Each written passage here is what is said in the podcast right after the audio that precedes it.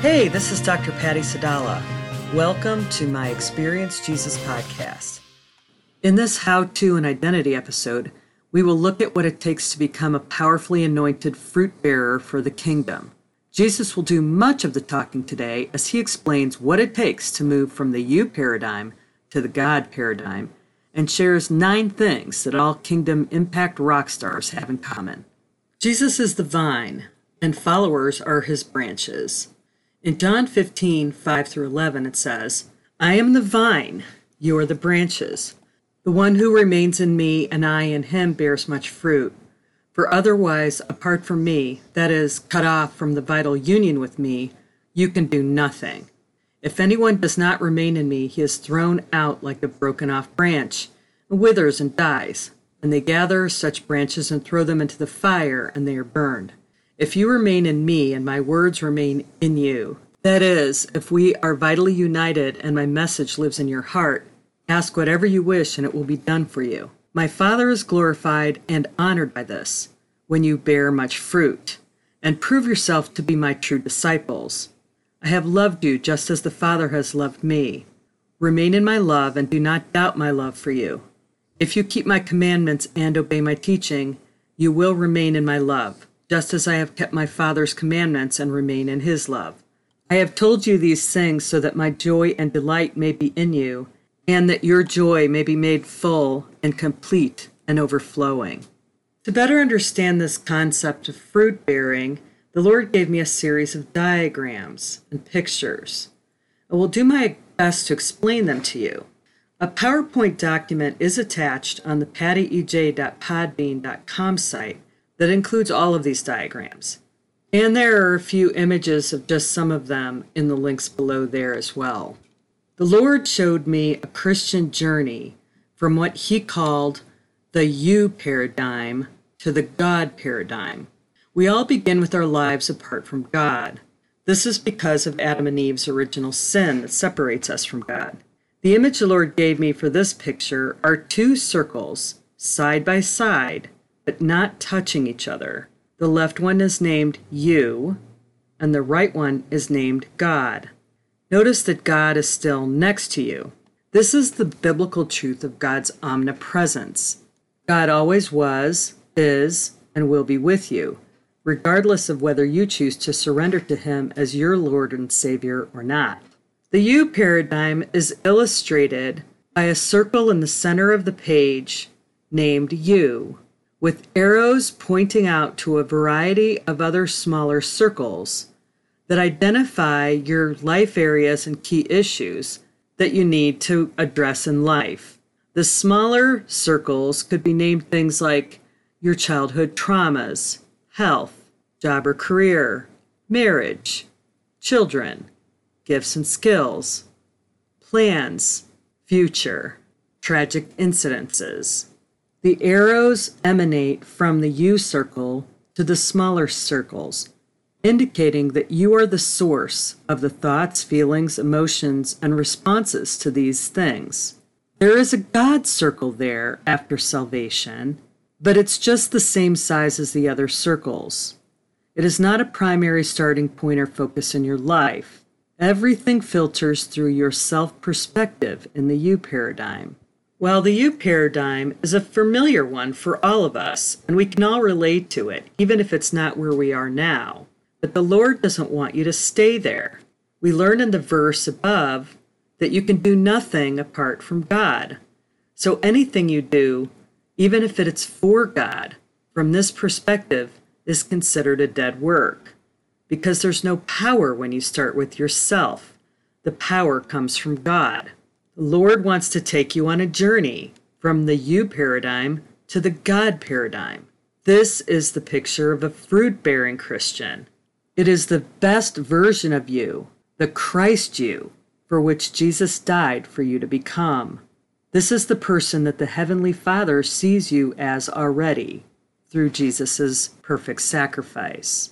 The God paradigm is pictured as a giant funnel filled with all those circles that we mentioned earlier, dumped into it and flowing out the bottom of the funnel, you see the two you and God circles nearly completely overlapped. They are not completely overlapped because we will not see perfection until we are in our glorified bodies in heaven. But the circles are so overlapped in the center that there is just a small sliver of you on the edges.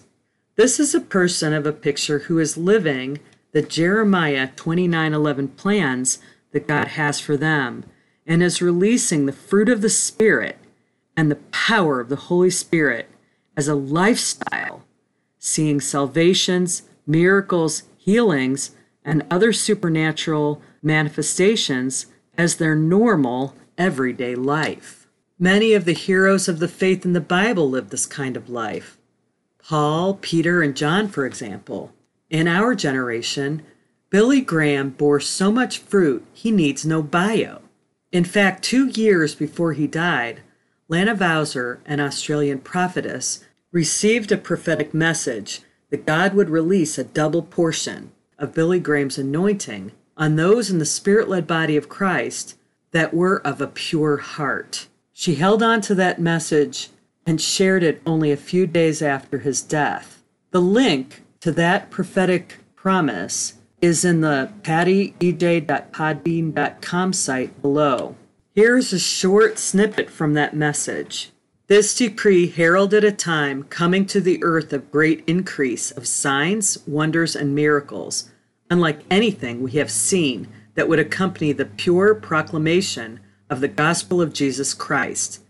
A great awakening and returning to the beauty, power, and simplicity of the gospel to usher in an incredible harvest of souls, awakening not only the evangelists, but awakening the fire of evangelism within the hearts of all believers, the anointing of Billy Graham falling upon a generation of people. I don't know about you, but I want to be counted as one who receives and stewards this released anointing. You may be saying to yourself, yeah, but that's Billy Graham. He was special. I could never do what Billy Graham did. The truth is that you couldn't do what Billy Graham did. And it wasn't even him that did it in the first place. It was the Christ Billy Graham that did it.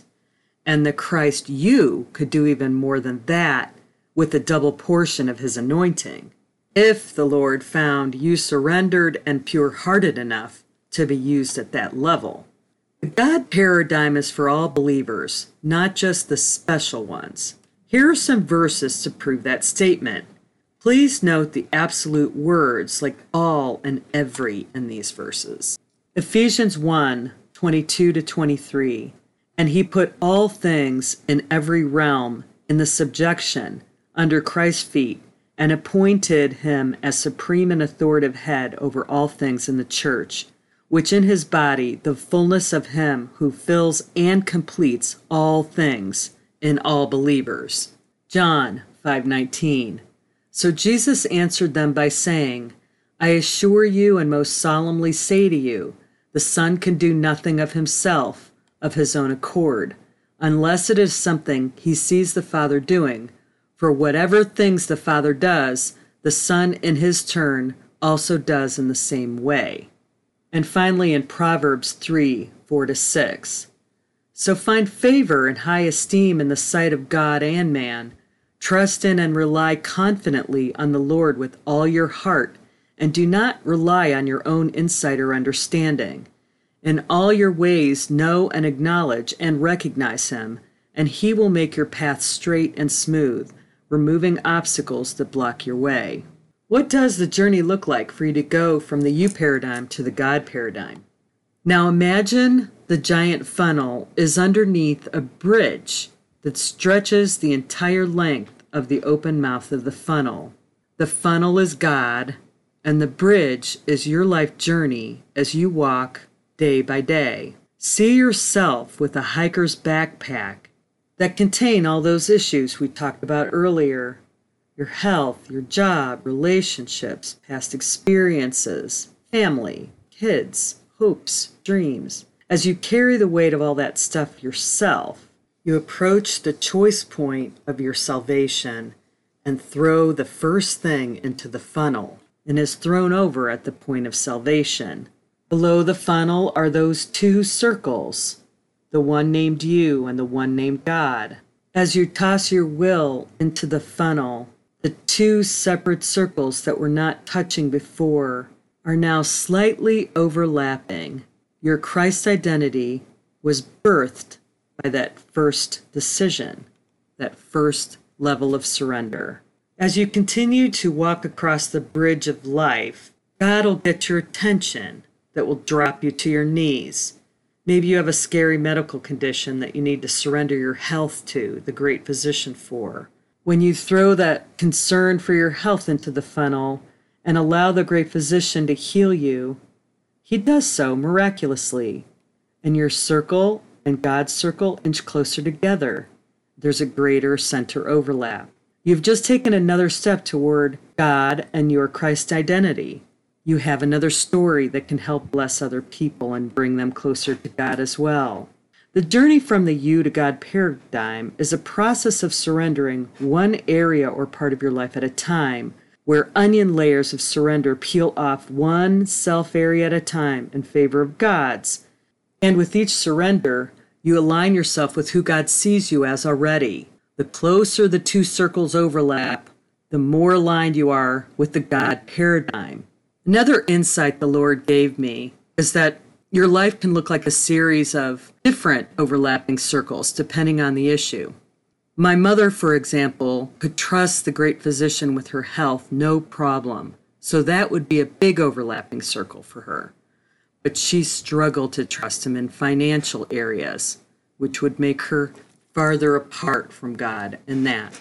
It is the collective that is your life journey picture, but you can also see yourself learning lessons one area at a time and be able to use those lessons that you've learned when you feel yourself closer to God in a certain area and not others, that you can help people that are needing the same kind of help that you have already learned how to trust God in. In the journey of your life, You'll notice that at first you throw in the easy things. Those are the things where you are clearly out of your depth. You know you can't handle this thing on your own.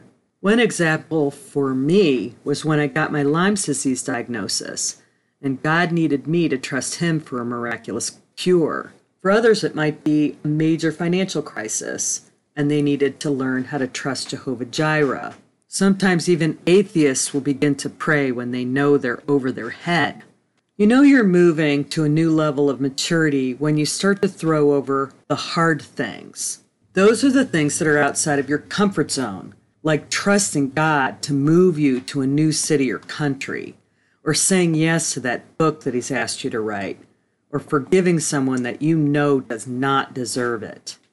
I had a lot of years in this section of the bridge, learning the power of forgiveness, stepping out of my comfort zone to write a book that included media saying yes to going for a doctorate degree.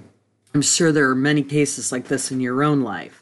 Saying yes to surrendering these things, these sort of calling related things, absolutely will advance you to the later and greater levels of spiritual maturity. The highest level of spiritual maturity is when you surrender the familiar things. These are the things you think you don't need God for because you're already an expert in these areas. I learned this lesson by finally obeying God's voice to take a class for my doctorate that I had 35 years' experience with. I had many an argument with the Lord about taking this class. After all, I could teach this class.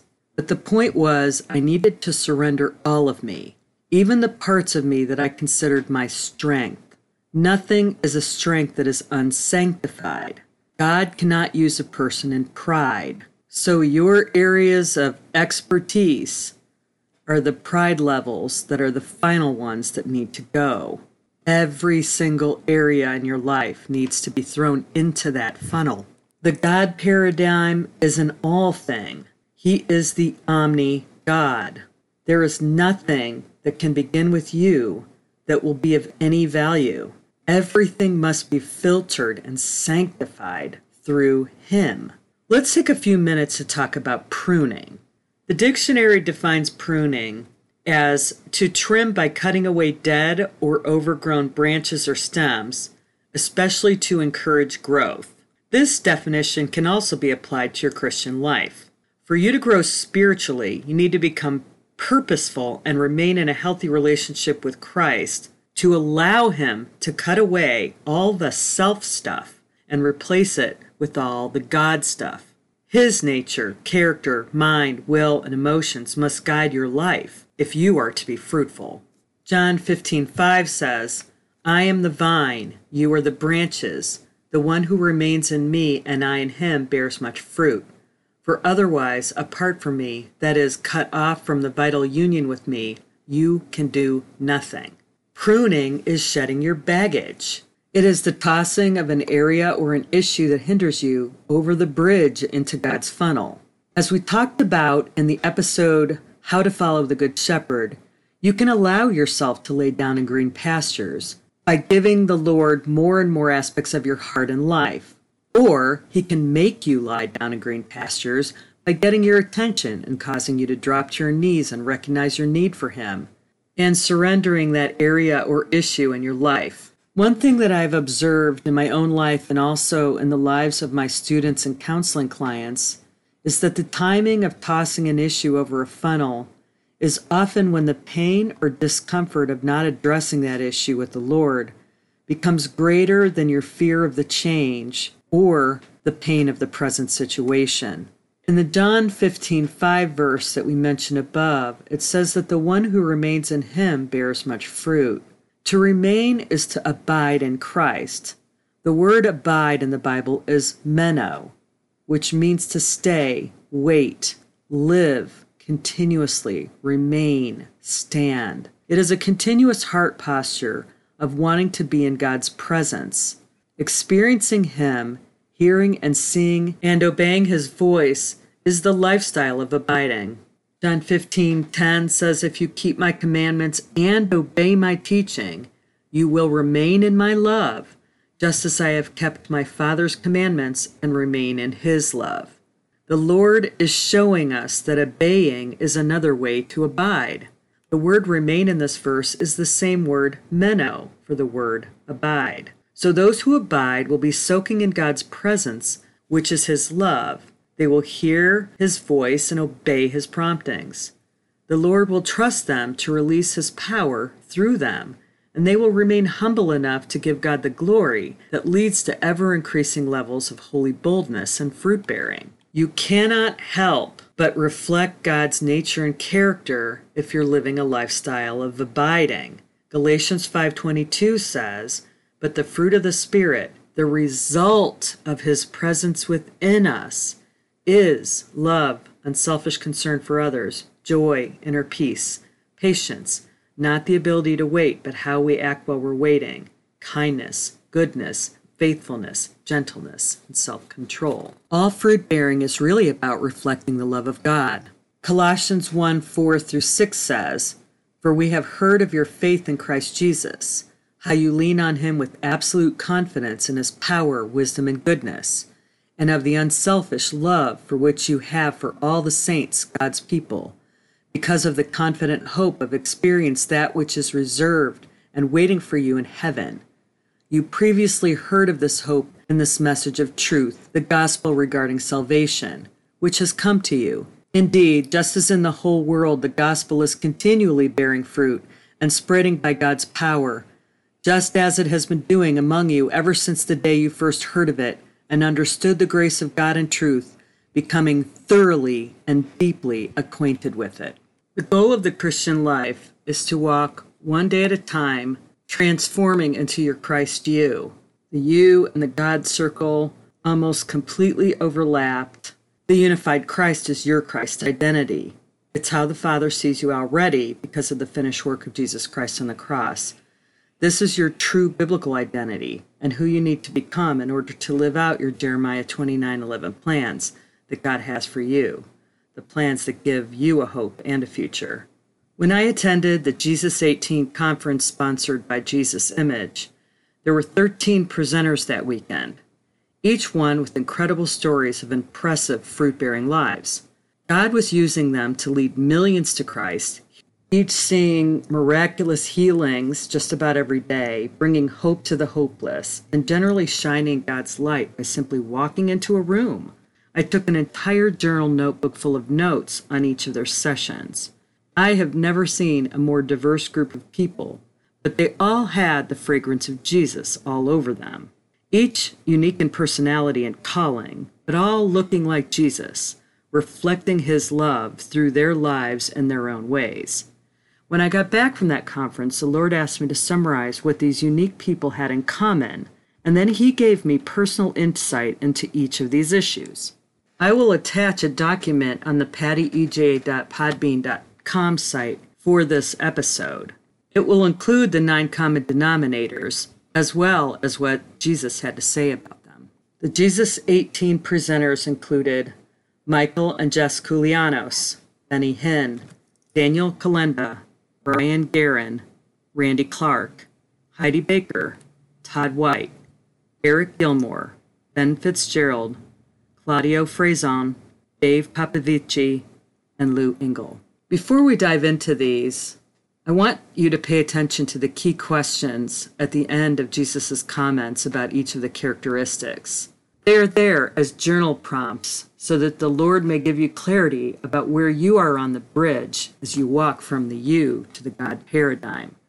So you may want to take notes on this section or just plan to grab it from my pattyej.podbean.com site. What did these 13 diverse, high fruit bearing servants of God have in common? Number one, before there is new wine, you need a new wineskin. Jesus said, The inside of an ancient wineskin cannot be seen. Wine leaves behind fermented residue as the wine ages. You know how wine, after a bottle has been open for a few days, begins to ferment and turn sour after being opened. It's because it's beginning to break down and rot. New wine poured into an old wineskin with old rotting cells will quickly make the new wine rotten. Molecules expand and burst the old wineskin. The new wineskin represents the new man, pure, new, untainted. The new wine is the truth of my presence my grace comes with salvation, the Holy Spirit in fullness. When a person understands their identity in Christ, they agree with me about who they are. This person is free to exercise the gifts of my Holy Spirit without barriers or hindrances of the old sin nature. Their life reflects new wine in a new wineskin. So here we learn salvation is the first step. And understanding what that salvation means is critical. Key questions do I live my life with a new or an old wineskin? Do I live the truth that Jesus sets me free, or do I still live in bondage of the old nature? Number two, they all had a significant time when they encountered the holiness of God, and it changed everything. Jesus said, People pray to me all the time for what they want, but it is an encounter of my holiness that shines the light on the real need. When Ezekiel encountered this aspect of me, he fell on his face and said, I am a man of unclean lips. Daniel's encounter with my holiness had him fall on his face as if dead. When Paul was blinded on the road to Damascus, he instantly knew he had been fighting for the wrong side. John, who walked as my friend while I was on earth, was utterly undone by what he now understood about my holiness in the throne room. Meeting the holiness of me is a purifying encounter, allowing a greater awareness of self areas that need to be sacrificed at the altar. All deliverance, healing, and freedom and victory come from first acknowledging lies and then seeing the truth and agreeing with my truth, then behaving in accordance with that truth. Encountering my holiness kicks off the first step of this purification of the new wineskin. Key questions What truth do I need to agree with, Lord? Please give me a holy encounter with you. Number three, their priority was Jesus alone. The only desire was being with Him. This desire was above doing anything for Him. And Jesus said, To make me the most significant priority is a challenge. This is true especially for those in the Western culture do, do, do is the cultural priority. But I say, be with me, be with me, be with me. Being with me is the secret to maximum kingdom impact anyway. Most people have their priorities upside down. People think that their agenda and doing things for me is more important than spending time with me or in the Word, prayer, praise, and worship, or even encountering me.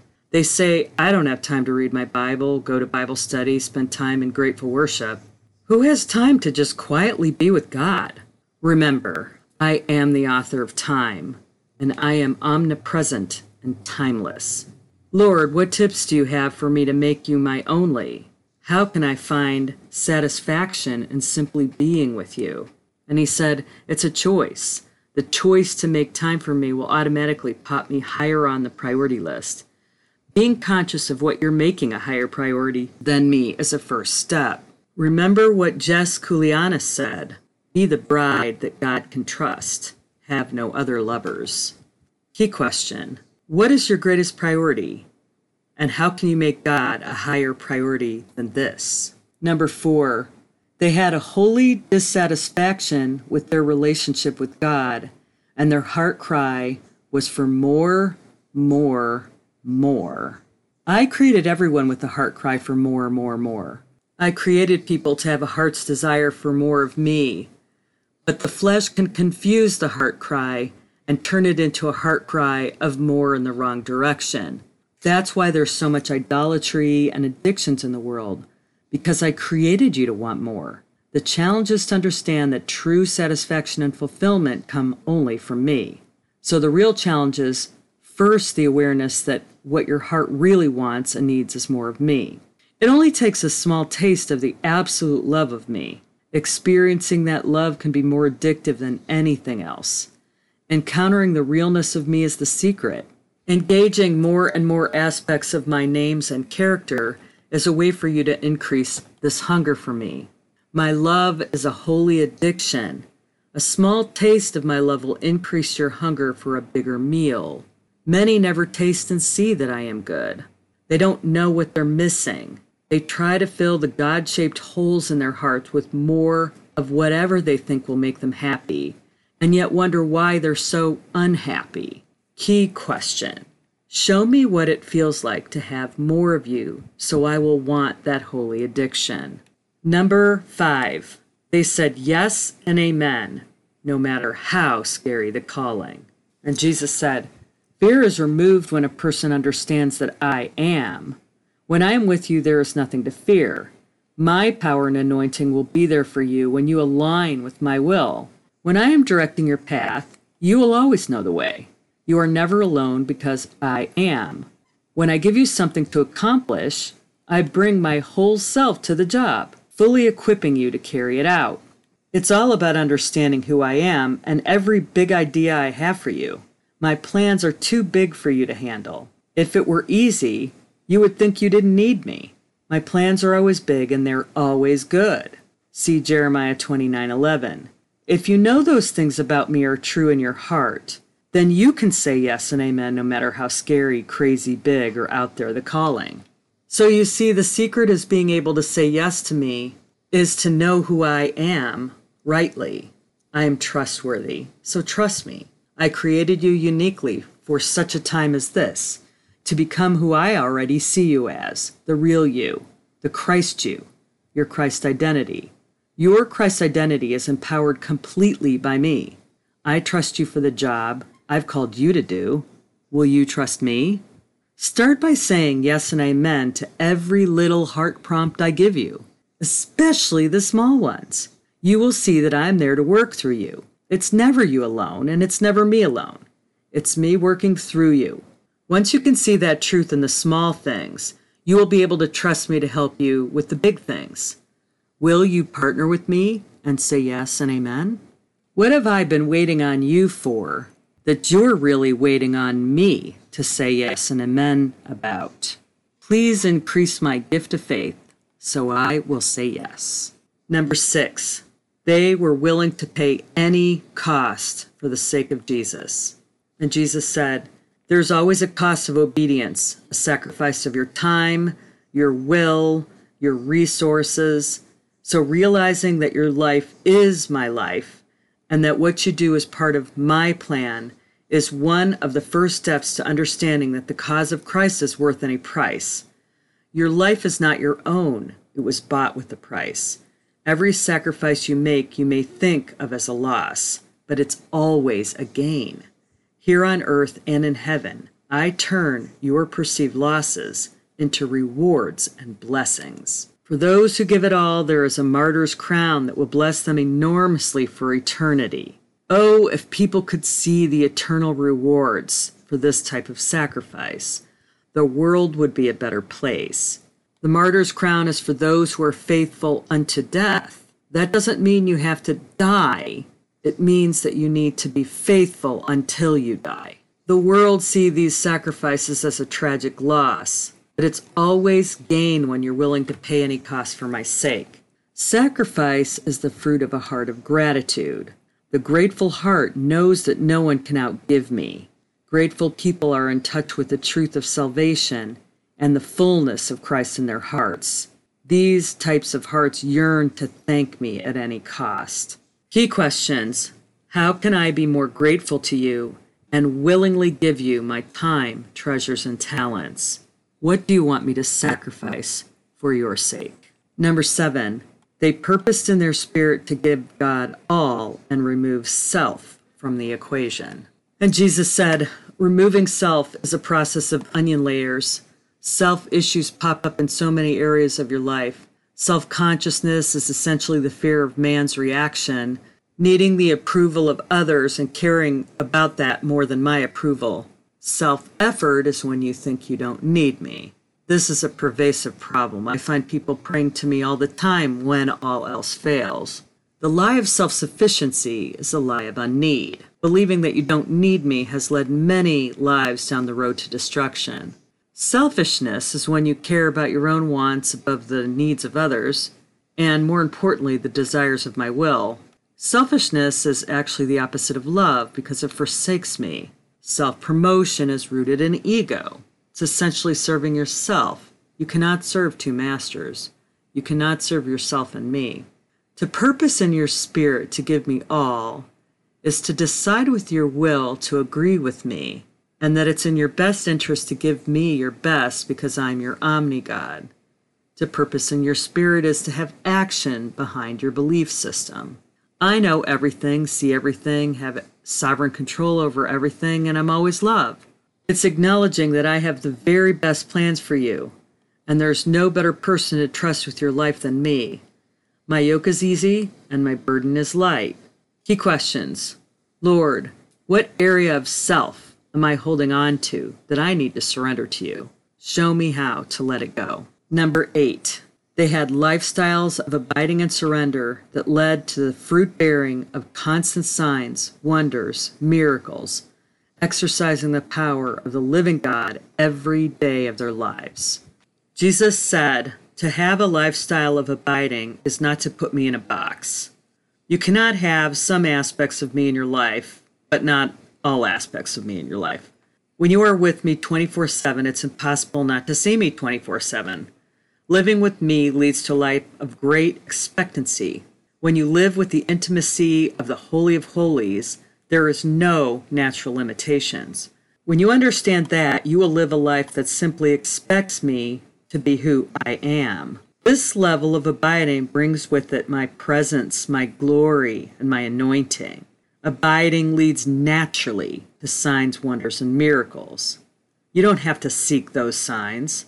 Instead, they come along for the ride as side effects to my presence. The more you see me, the more others will see me in you. Exercising my power will become part of who you are. You're simply acting in agreement with your inheritance as my child, bride, friend, masterpiece, ambassador, among other things. Key questions Lord, what specific lifestyle choices do you want me to make so that I am abiding in your presence and you are able to release more of you in my circles of influence? And finally, number nine, God was real to them and they were able to make him real to others. And Jesus said, The more you encounter the different aspects of me, the more confidence you have that I am who I say I am. The more confidence you have, the more you will inspire confidence in me to others and live a life that sets you apart. People can see the difference between you and others living in the limitations of this world. Make them want what you have in me. Tell your story. Your story is reliving the gospel of what I have done in your life. Share every character and aspect of me you've ever met. Introduce people to me as the provider, healer, shepherd, defender, redeemer, counselor, savior, friend. When you meet these aspects of me and tell those stories, you show people how to meet me in ways they need to meet me themselves. I will show up in mighty ways, show them how to encounter me, and I will take it from there. Key question Lord, what story do you want me to share about how you have blessed my life so that I may help others know the realness of you personally? Are you ready to ask Jesus how you can be a greater fruit bearing Christian? The goal of today's encounter is to ask the Lord to give you a glimpse of yourself fully aligned with His will as your Christ identity. If this is your first podcast experience with us, you may want to go back to the trailer episode and learn about the biblical foundation for dialogue journaling, our process for experiencing Jesus. This leads you through the first special place encounter with Jesus as a child. This is a starting point for all of our experiences with Jesus.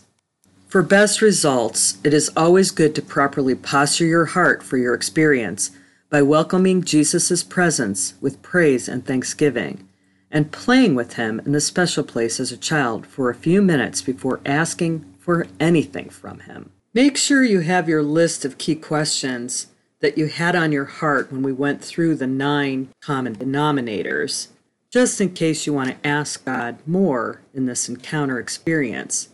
After properly preparing your heart with praise and worship and thanksgiving, going to your special place and playing with Jesus as a child for a few moments Ask Jesus to give you a glimpse of yourself, fully aligned with His will. Really pay attention to what you see, hear, feel, and think, and what feels different about it than the way you live your life now. Thank Him for this picture and keep the conversation going for as long as you need, asking some of the key questions that popped into your spirit when you were listening to this podcast. Take all the time you need and make sure you record everything in your journal. I hope you had a great time with Jesus in that experience and that you have a greater idea of what it would take for you to be a higher fruit bearing Christian. And I hope you will join us on this podcast adventure. Follow this podcast and forward it to others that you think may be blessed by it. And check out all the links below. They are designed to take you deeper. I thank God for you and bless you in Jesus' name.